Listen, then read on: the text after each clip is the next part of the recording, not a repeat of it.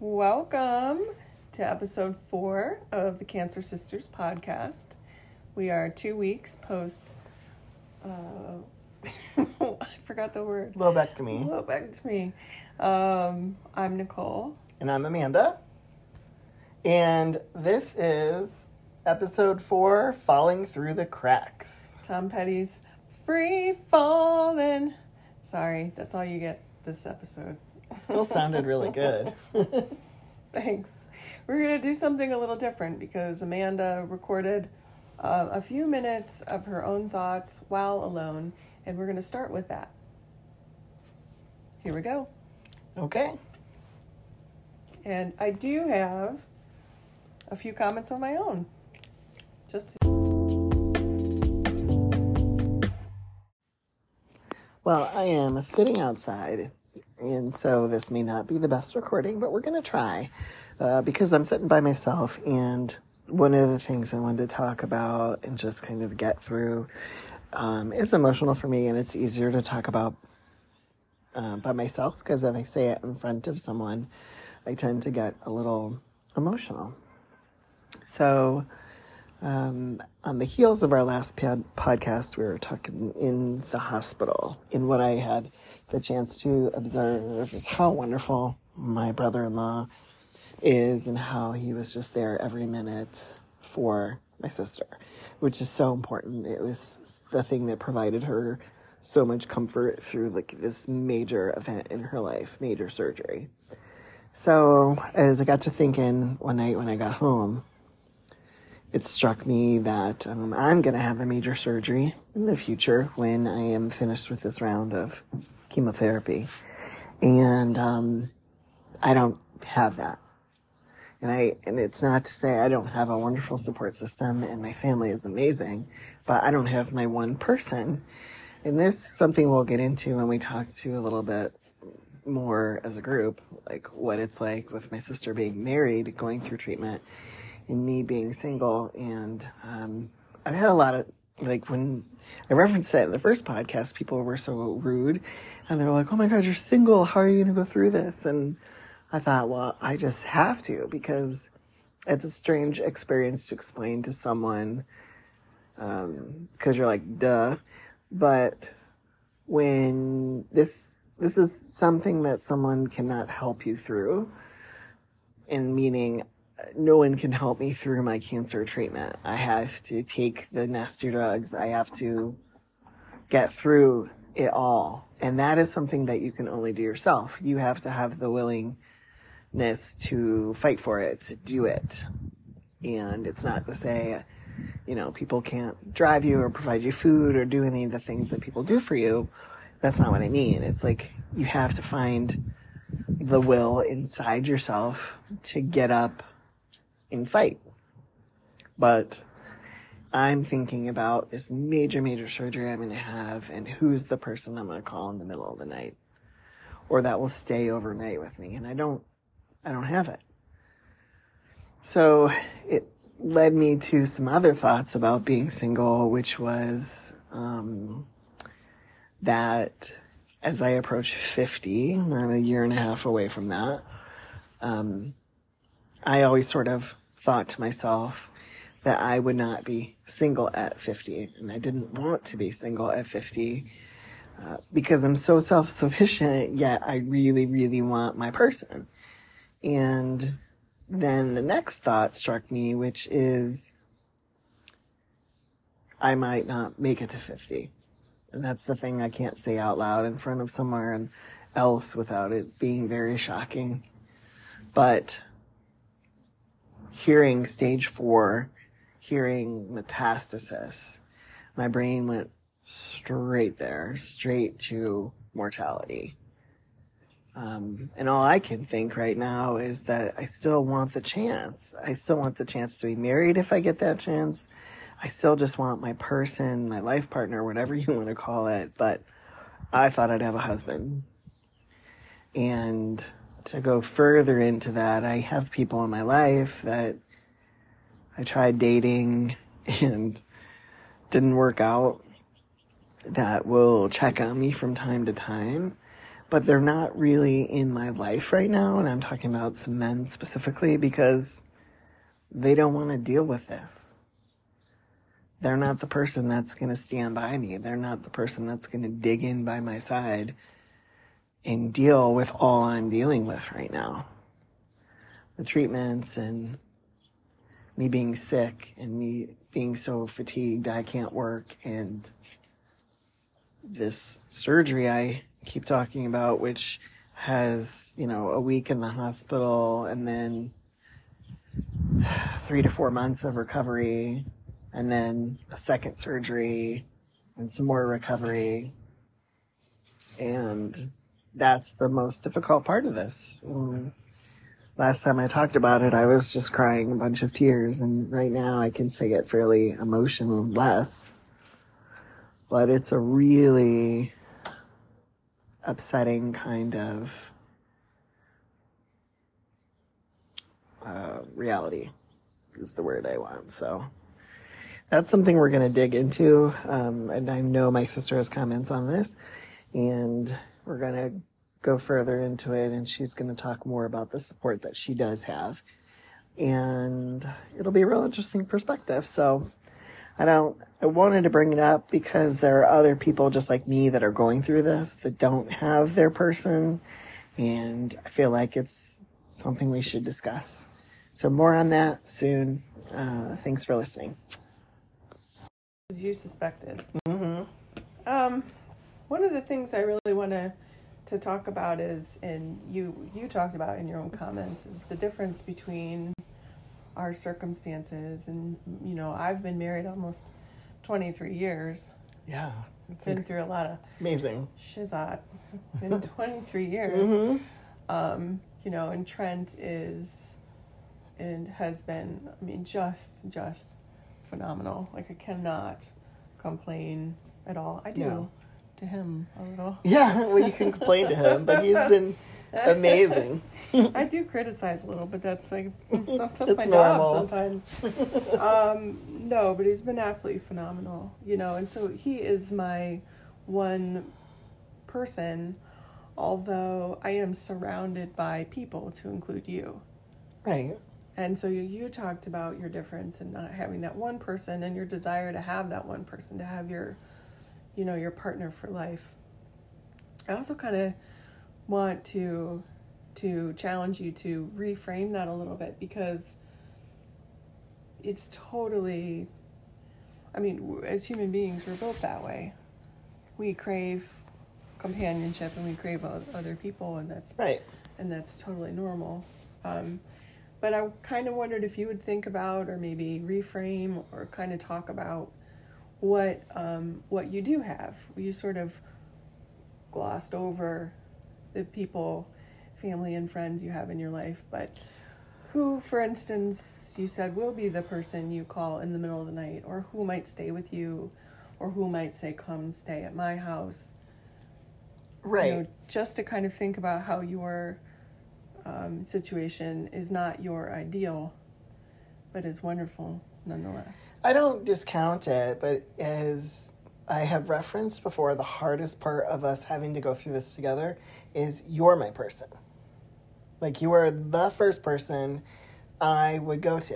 Mm-hmm. Okay, and George and Heather, and it, you know, and certain things. I mean, mom's mom's around, and and and then that goes, you know, like Susan, Susan and even um, longtime family friends that are great friends with mom and they've offered all kinds of support and i have wonderful girl- girlfriends you know and um, a counselor said to me a few years ago this was like pre-cancer um, that and i really didn't like her perspective because she was like you know screw finding your per your soulmate and you know and talking about how most of the time, if you're going to end up married, you meet that person in college. And I was like, well, I passed that by.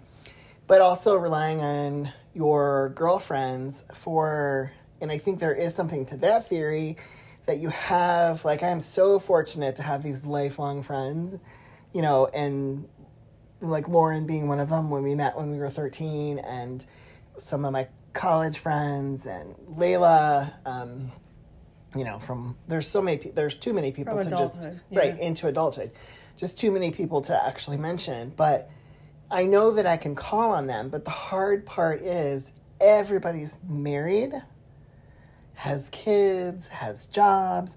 So the hard part is there's not the one person that can take off work to be home with me. Mm-hmm. You know, like I will need some, I will need round the clock care when I get home, and that's that's where I'm coming from. Yeah. I have a couple different thoughts about that, but before we get into that, one of the things I was, um, well, I just kind of lost it. Oh, no, I remember. Okay. We're both medicated. so- sorry. um, sorry for the coughing and the heavy breathing. That's apparently what life without the upper lobe is like after two weeks. But, yeah. um, Don't apologize. but even, you know, um, Trent was taking care of the lawn, which I'm very grateful for. And both of my daughters were off working. And um, I'm taking medicines that preclude me from driving. Right. Also, um, not really pushing, pulling, or lifting with my right arm makes driving not the best choice anyway. But, you know, that I have to call you. Also, Yeah. like twice today, friends, I called Amanda for help. Um, and I know some of our friends who are listening are like, why didn't you call me? Yeah. um, because so many people have offered and sincerely offered and would do grocery pickup was one that I asked you to do and then you know for you to come back and get me so we could podcast today. Yeah. What I know I could being- ask I know I could ask so course. many people. It just ends up being easier because, you know, there's no explanation. You don't have to say, um, you know, when are you free? And still, if I were the person listening that was our friend, I would be like, that doesn't matter. Like, I know, but it's so, we also live three minutes apart. So it's like, you know, it took me like three minutes to get to Giant Eagle and then Well, maybe 20 minutes of waiting and then three minutes to get to your house. But four and a half minutes. yeah, four and a Um, half. Yeah. but it is we do rely so much on each other it, that's you know kind of that's where i'm coming from. And who knows when i'm going to have this surgery but like it'd be amazing if when i have my scan next week uh, they're like we got it all. It's gone right you know it's gone because then i'm calling my surgeon. Like speed dial. Dude let's get this going you know or the two surgeons. Um, because i just want to get it out of the way you know but then even when bef- you know way back when we were talking before and i was supposed to have this in march we were still running into this trouble because we're like you know do i stay at mom's and where do my dogs go? And we sort of landed like it would probably be best if i stayed at home. And your Um, dogs went somewhere else. dogs went somewhere else which is a challenge of its own but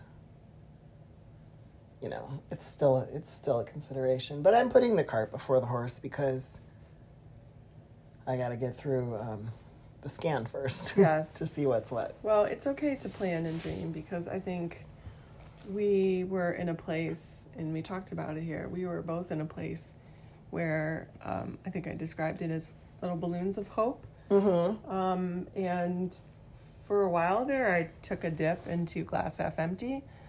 And, you know, I had to have that biopsy and the lymph node on my neck. And I wasn't like, my, my thought process was I'm not waiting to find out if it's cancer, I'm waiting to find out what kind of cancer it is. yeah. And lo and behold, it wasn't at all. it wasn't at all. Which is amazing. You know and i thought oh it's not possible that the nodule they found in the upper lobe of my lung is it. It's going to be in my lymph nodes. And you know that whole process was tied to the inflamed node in my neck. But yeah. also lo and behold um, not cancerous so it's you know generally speaking i think you and i are both optimists. Mm-hmm. and we are we do have hope.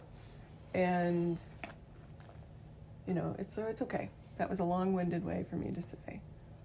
It's okay to look ahead and it's okay to plan. Thanks.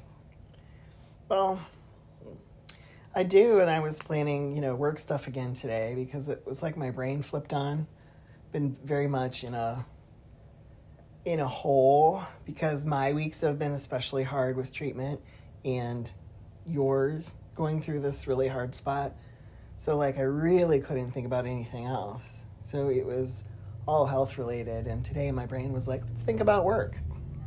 so I started uh, thinking about what fall looks like And... I can see clearly now the rain. I had to quiet myself so you could sing. Uh, I know we shouldn't laugh, but um, Sorry, I cut you off. no, it's totally fine. So, yeah, I mean, the, and the first time um, I talked to you, well, last week about those thoughts, like how I was feeling. Um, it was, I was full of tears and full of emotion and very much in a deep dark hole about um, being single and mortality. I went straight. Uh, gosh, am I even going to be alive at 50? And I mean, nobody knows. I can fall back on that. We never know what's going to happen, but did have some pretty serious comments I do want to respond to. yeah. I don't see it lighting up. So, you know, I think I touched on this a little bit before that uh, I felt really ignorant after the conversation with your doctor, talking talking about your chemotherapy plan and how important it would be get how important it would be to get into immunology because you couldn't keep you couldn't keep taking chemotherapy. It's not a way to live. Right. And I don't remember what I said to him actually, but that was shocking to me because, you know, I never thought of it as like this. You, even though when I stop to think about it, I just feel stupid because yes, I understand metastasis, so I understand that means the potential for the cancer to come back or to to come and um, crop up in other places, and I didn't think about that's like now that's how you're living Mm-hmm. that was part of it. Um, still, this might just be the way that my brain works. I also, I also didn't jump right to mortality for you. I just never did, and you have said that to me a couple of times. And when I listened to the recording from the beginning of the podcast that you did on your own, you know about will I even make it to 50 as we approach 48 and a half again Right. gorgeous 48 and a half year olds. Of just course. gorgeous. Just gorgeous. Just glowing, also known as oily skin. Yeah, but we have great And- foreheads. Yeah, that's why, this is why our voice is not our camera. but, you know, I just didn't ever, that, that just didn't ever occur to me. And for my own self, and I know I'm repeating myself, but for my own self, I didn't feel that way, um, except for my first diagnosis of cancer. Mm-hmm. was the thyroid Yeah. cancer. And that's when I had all these feelings of mortality. So it's not that I don't understand them, it's just having, you know, having my thyroid removed and then knowing that that was it for the thyroid cancer. And then the chemotherapy and the radiation and getting the remission news Mm-hmm. for the rectal cancer. And then, you know, and we we hit upon your diagnosis before mine, and it felt like, man, this sucks. Mm-hmm. But this is just what you have to go through. This is what you have to do. It Yeah. never occurred to me. I realize my conversation here is a little disjointed. No, But I'm like when your doctor said, "Oh no no no, we're not talking about months. We're talking about years," I it was almost like he physically slapped me in the face because, I, it never occurred to me that we were talking about months of your life. Mm-hmm. It never occurred to me that we were just talking about years of your life. It- yeah. It, I think it's like uh, my brain and yours would have done this. Like you just shut off that part. It's so bad to think about, and because we are generally positive thinking, and which I in which it's required to go through something like this that you only put positive thoughts in your head. But I also think it's kind of like your brain protecting you not to think that way. but in that visit that when you were there with, with me, it's yeah, you're going to live with this the rest of your life. Like you're you're and he believes, oh, I'm gonna live like a long, healthy life. But that's why it would be important for me to get into immunology. You don't have to stifle those. Nobody wants to listen to me cough. you're healing. But um, I, because if I have to have chemo again, which it's kind of, which he's saying, you know, I could kind of expect it because once a metastasis, always a metastasis. Is that a new phrase? Should that go on a t-shirt? Maybe a bumper sticker. A bumper sticker. That's not nice. No way. oh my gosh. Siri, sorry to offend you. Siri on my Apple Watch. that was hilarious. How about that for timing? Thanks, Siri. Wow. Oops. Don't don't, don't do it again. Okay. Ah, technology. That was good. That's um, not nice. That's nice. Um, I put the Australian guy in there because he's less annoying than the woman. Mm-hmm. We all know that. But anyway, so yeah, I mean that's the hard part, and that's kind of why you know when I recorded it was calm, but that's a really deep emotional place for me because um, because I'm looking at like you know the the title of our episode falling through the cracks like I kind of feel like I fell through the cracks. Like how did I make it this far and I still don't have anybody? You know? It's like this is not what life was supposed to look like at 48 and a half next week. No. Yeah it is I don't even know what day it is on the 17th 48 and a half but um this is not what I expected in any way. And I kind of gave up, you know, those expectations. Just like I realized that having kids wasn't in the card cards for me, but I'm just a little sick of being patient and waiting and waiting and waiting and waiting. And I felt like I, I feel like I fell through the cracks.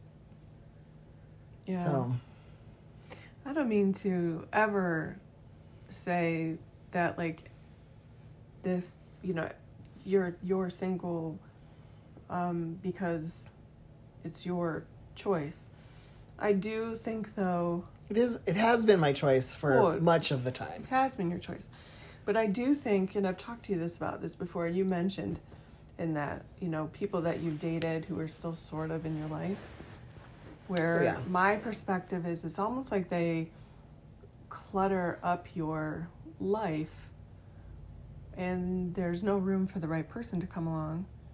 No, we're sitting in your bedroom, I'm staring at your closet, mostly black clothing. Um, but it's like you know, maybe there's some things in there that you could get rid of because the perfect sweater is out there for you and Hmm. there's no room for it on the shelf. It's not it's not that simple, but there's Yeah. people there's people who who give you give you friendship, but some of the people you've spoken about, they give you friendship, but they but it's conditional.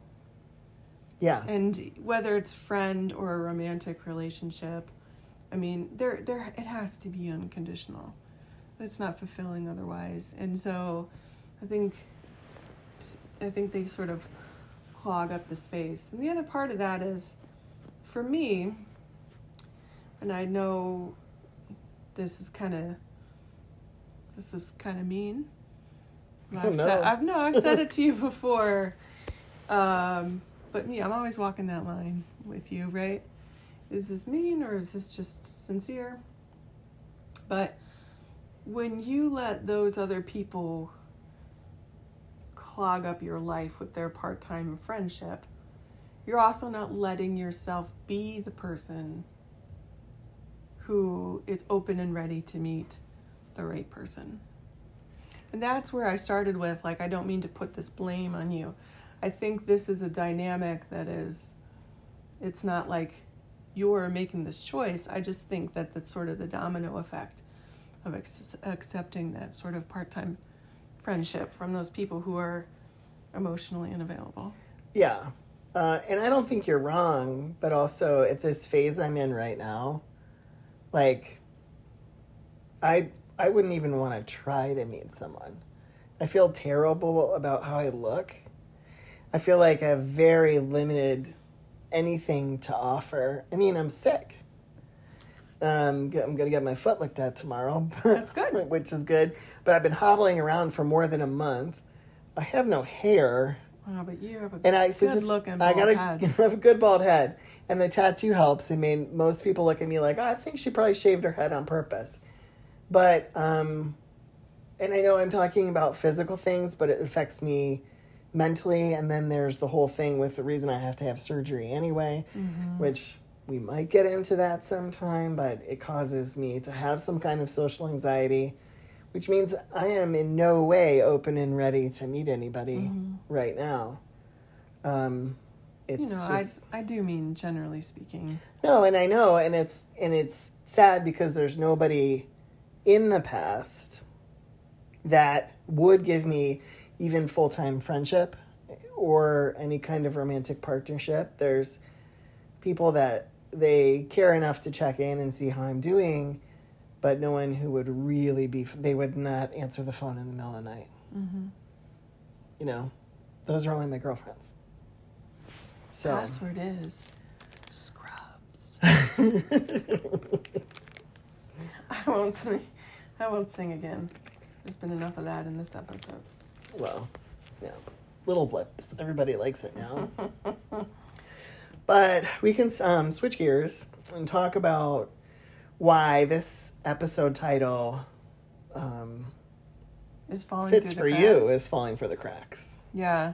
Well, like I think it I think it applies to a couple of different things, which is why it's a fitting title, but I have in the last year been really really angry.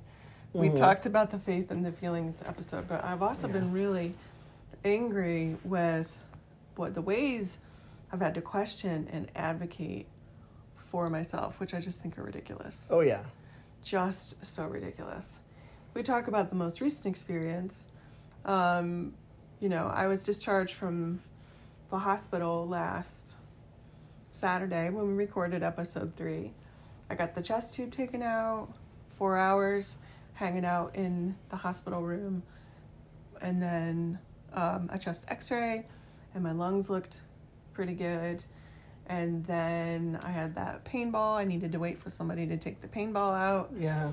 Um, You were there for two, three more hours yeah, after that. right. And it was just, you know, it was just when those things happened, I was physically okay enough to go home, but with absolutely almost no information. Yeah, First of all, the like leaving the hospital was a total debacle. I don't think you've, you I've heard about that even. So uh, they took the they took the chest tube out, re-recorded episode three. Yeah. I got the chest X-ray. We were still recording. Mm-hmm. Um, you know, I got the news that I could go home, but it was Saturday. And it was getting late in the day, and um, the nurse told me that she could take out my IVs, but she could not remove the pain ball, which was something they put in um, during surgery and was, and I don't anatomically know how deep it was, except that it was put in during surgery Mm-hmm. and it was literally a ball of either you know lidocaine or novocaine or some kind of cane that um, controlled the pain on the surface at the skin level Yeah. because I had so many incisions. And so the nurse said she wasn't able to remove that. Surgeon had to do it. Well, my surgeon had already gone home. So she needed to find some surgeons and or a surgeon and these two men walked in said are you nicole said, yeah and they said we're here to remove the the pain ball you know i kind of shifted in my seat and there were two of them because one was instructing the other how to do it and then when it was over Like they didn't even ask you if it was okay if the resident was doing it or No, no, no. Just, it student. just happened, and I'm open to that, right? So that Yeah. that wasn't a big deal. Um, I was irritated at that point, but I was open to it. Um, and they uh, left shortly thereafter. And I got up because I needed to get out of that glorious hospital gown because I was going home. Right. And I stood up, and the pain ball and the tubes and everything fell onto the floor because they left it there sitting in the chair with me. What the hell? and I was like, I mean, it's a good thing I can handle that because it's it's gross, and I could Yeah. see, you know, I could see from the blood how far it was into my body, Jeez. which which was gross. But I, but yeah, I said to myself like, what the, what's going on? Um. So, you know, I hobbled on over, and it, getting dressed was like exercise Right. you know, took a break while I was doing it. While I'm changing my clothes, transport shows up with a wheelchair to take me down to the car, and Trent had already gone home um, to take Ava to work and whatnot, and was coming back for me. I didn't know transport was coming, Right. Um, so I had to send him away. He did leave his wheelchair, but we, um, you know, part of going home was also getting prescriptions for pain medications. We sent them to our regular pharmacy, which was closed. Of course. Um, the two surgeons who removed my pain ball were able to uh, put in a new request to a different pharmacy, which online said it was open until 10 p.m. It was not. So um, after I sent transport away, uh, I pressed my call button and a tech came by and a little back and a forth, and we found a 24 hour pharmacy Hmm. to get the um, prescription sent. So she walked away. Um, Trent came back. We sat for another 45 minutes or so. And by that time, it was shift change. And our nurse walked by and then sort of backpedaled. And she said, Didn't anybody tell you that we got your prescription sent over? Oh gosh. So, yeah, that's just. No. How about you do it? So. Um, so we left, and it was a brutal ride and a long wait at the pharmacy, which, you know, I'm not going to complain about because that is just, it was going to be a brutal ride whether I went straight home or went to the pharmacy first. Of course. Yeah. But yeah, I felt like, well, okay, that was clumsy. Mm-hmm. I felt like I fell through the cracks there, and then, you know, I had um, somebody at some point said I would receive home care, Mm-hmm. Cleveland Clinic nursing home care, and um, well, I I haven't. At all, still. And you No. well, you looked on your chart, and then you got the runaround, and you finally called your doctor. So what happened? Well, what happened is I contacted my surgeon's office about the home care, and then well, no, I called the home care number, and they said that my um, request had been not declined, Discarded. discarded. Why can I not remember that name, uh, that word? But it, like my home care had been discarded, so I contacted my surgeon's office, and through my chart, when they got back to me, they said, "Okay, we checked into this for you, and it looks like you're now under the care of your primary care physician, and Such they're in charge of it." So I'm like. I didn't know that when I left surgery that my primary care was now in charge of my of my follow up, and neither did my primary care physician. It's ridiculous. And There who's your appointment with on Friday? There was no communication. Um, with I have a follow up with somebody in the surgeon's office on Friday. You're 100% telling them. Oh, I have a lot to say. Yeah. Yeah. So, um, I did. with you? Yes. if not, I will. Yes. okay. So I did. Um, I did get connected with my primary care office, and they did their best to connect me with home care.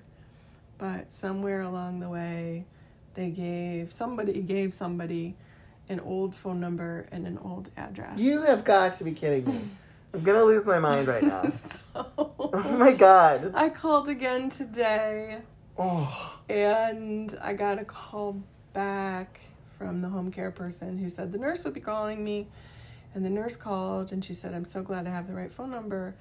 And then she gave me, and she said, we should check your address. And it was also an address from almost six years ago.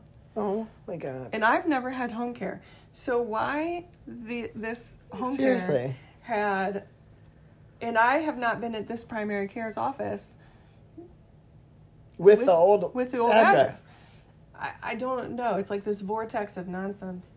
So, um, you know, I just I have four incisions. I want to know, and I want to know if my shortness of breath, and my coughing, and the random, maybe their lungs or muscle spasms. I don't know. Yeah. You know, there's things that make me make funny sounds when I stand up. If any of that's normal, if that's what ex- if that's what's expected, there was, you know, beyond look for these signs of infections, and don't drive while taking narcotics, and don't push, pull, or lift with the right arm. Yeah. No information. Uh, it's so irresponsible because think about if you weren't like as educated as you were. Like there's so many people that don't know anything. Like they, you know, I kind of feel that way about this port that I have because they were like, don't lift over ten pounds, and you have to wait till it heals. They said I could get in and swim and everything, but I have been bruised for an entire for two months, and there was still a stitch in there. Yes. Oh. Yeah, So are you healed? I got, I'm like, exactly. So I got treatment on Monday, and she's like, there's a stitch trying to come out. I'm like, pull it. Like, for Christ's sakes. And look at it now. I mean, it's, look how bruised I am. Yeah. And she's like, oh, you're bruised, and I have to go right in there. And I'm like, mm hmm. you know? And so, and it, and it, the weird thing is that is it makes the, because it goes into this carotid, and it, like, I can't, if I strain, I can feel it in my neck and I can't stand it. And so I'm like, I can't even lift an eight pound dumbbell for fear of this Yeah. port. It's ridiculous. So now I'm just getting fired up because of what happened to you. So anyway, Yeah. but it is, but if we sum it, we come all the way back around. It's literally if you don't advocate advocate for yourself or have somebody advocating for you, you can't get anybody to care. You can have a really great nurse, and you did, you know, but then they go home and you start the process all over again. Well, I mean, and as it should be, like we, you know, we had we had trouble at the pharmacy when I mm-hmm. left. Like Trent walked in and they said we don't have anything, so he came back and he called the nurses station. Well, you know, as it should be, the nurse who took care of me during the day did not report to the incoming nurse about me since I was being discharged. So by the time we had to call back Yeah, about the they didn't even prescriptions. know you. No. And no, I mean, and thankfully, you know, the day nurse did take good, you know, good notes or her record keeping so that they could they could find out what we were talking about and help fix the problem. hmm But it's just, you know, it's just kind of clumsy. It's if I if I think way back to the way back when um, I had the thyroid biopsy and those results were inconclusive. You know, it was still likely cancer, but those results were inconclusive. They said you need to see a surgeon, and um, I didn't. I don't re- quite remember how the referral system happened, but um, I had a surgeon to call, and I couldn't get in for about six weeks. Ridiculous. And I know, you know, intellectually, the kind of cancer I ended up having was really slow growing. That three of the four types of thyroid cancer are really slow growing. So that does not set off any alarms, hmm except the alarm going off in my head and my heart, Like I have cancer. Right? Why am I going to wait six Why weeks? am I going to wait six weeks? And, and I know that I'm not unique in that. Oh no. you know and then um in last last summer after my colonoscopy you know i was scheduled with with a person i a surgeon i had never met for the colonoscopy because that happens all the time Right. and that's fine he had the unfortunate news of saying you've got this mass that looks like cancer um, he actually never said cancer he just said there's a mass. You- Suspicious You, need mass. to you need to take care of it. Right.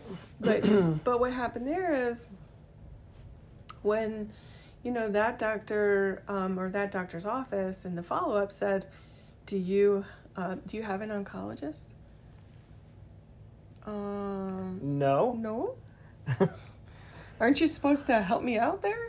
Yeah. you know and it, it was like oh it's it's it's on me like one hand of that is i appreciate you know maybe i do know somebody or maybe i get a recommendation from somebody but when you're in such a whirlwind and a panic to have to do your own research to find an oncologist it's like you don't have a referral system Right. so how that did happen is um, I was I was so flummoxed. I called my primary care physician. Shout out to Dr. Pansner, Mm-hmm. And um, I was able to talk to him the same day. And I told him how frustrated and terrified I was. And I said, I don't know an oncologist. I don't have an oncologist. How am I supposed to pick somebody? Mm-hmm. And he said, Well, if you're open to it, I know an oncologist. And I said, Yes, Yeah. absolutely. And he was able to call her, and I was able to see her pretty quickly. Mm-hmm. Um, shout out to Dr. Leininger, also known as Liney. lining. Yeah, but um, and you know, and Dr. Panzer's always been that kind of doctor Mm-hmm. for me, but um, Dr. Leininger is his sister, so he did have yes. he A did have an line. easy way to call her and Yeah. get me scheduled pretty quickly.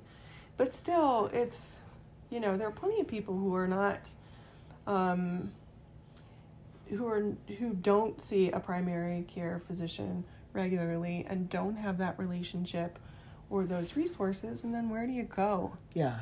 Well, and it was my gynecologist that was the person that um, shout out to Dr. Peterson was that she she said I'm going to make a call, and the very next day I was at an oncologist's office. You know, took a couple steps and then I landed in, but I but then I you got did into not fall through the cracks. I did that not was fall wonderful. through the cracks. It was amazing.